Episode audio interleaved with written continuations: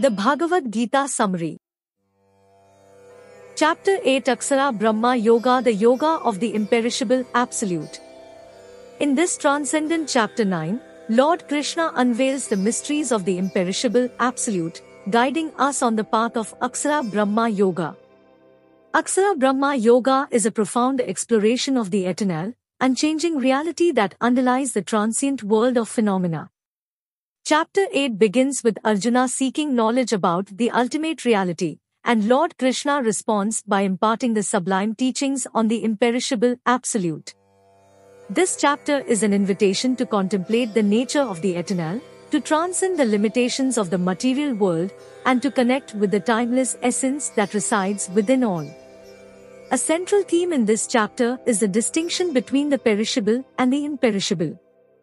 Lord Krishna elucidates the nature of the eternal soul and its relationship with the transient physical body.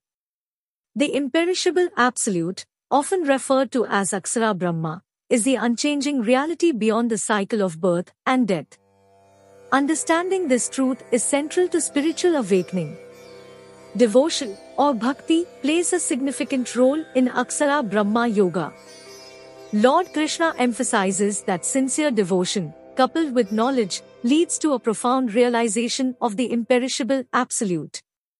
The chapter invites us to cultivate a heart full of devotion, recognizing the divine presence in every aspect of our lives.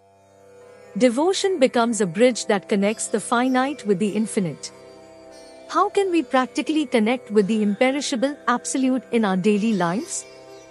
Aksara Brahma Yoga encourages us to integrate spiritual practices into our routine, creating moments of stillness and contemplation. Whether through meditation, prayer, or mindful awareness, these practices become a means of attuning our consciousness to the eternal reality that transcends the fleeting experiences of the material world.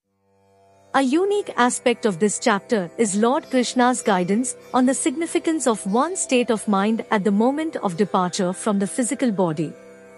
The quality of our thoughts at that crucial juncture determines our next journey. This teaching encourages us to live our lives with mindfulness and spiritual awareness, recognizing the impermanence of the physical body and the eternal nature of the soul. Realizing the imperishable absolute is not a theoretical concept, but a transformative experience that shapes our perspective on life and death. Lord Krishna's teachings invite us to explore the depths of our own consciousness. As we delve into Aksara Brahma Yoga, let us reflect on the imperishable aspect within ourselves. How can we cultivate a deeper awareness of our eternal nature while navigating the changing landscape of our lives?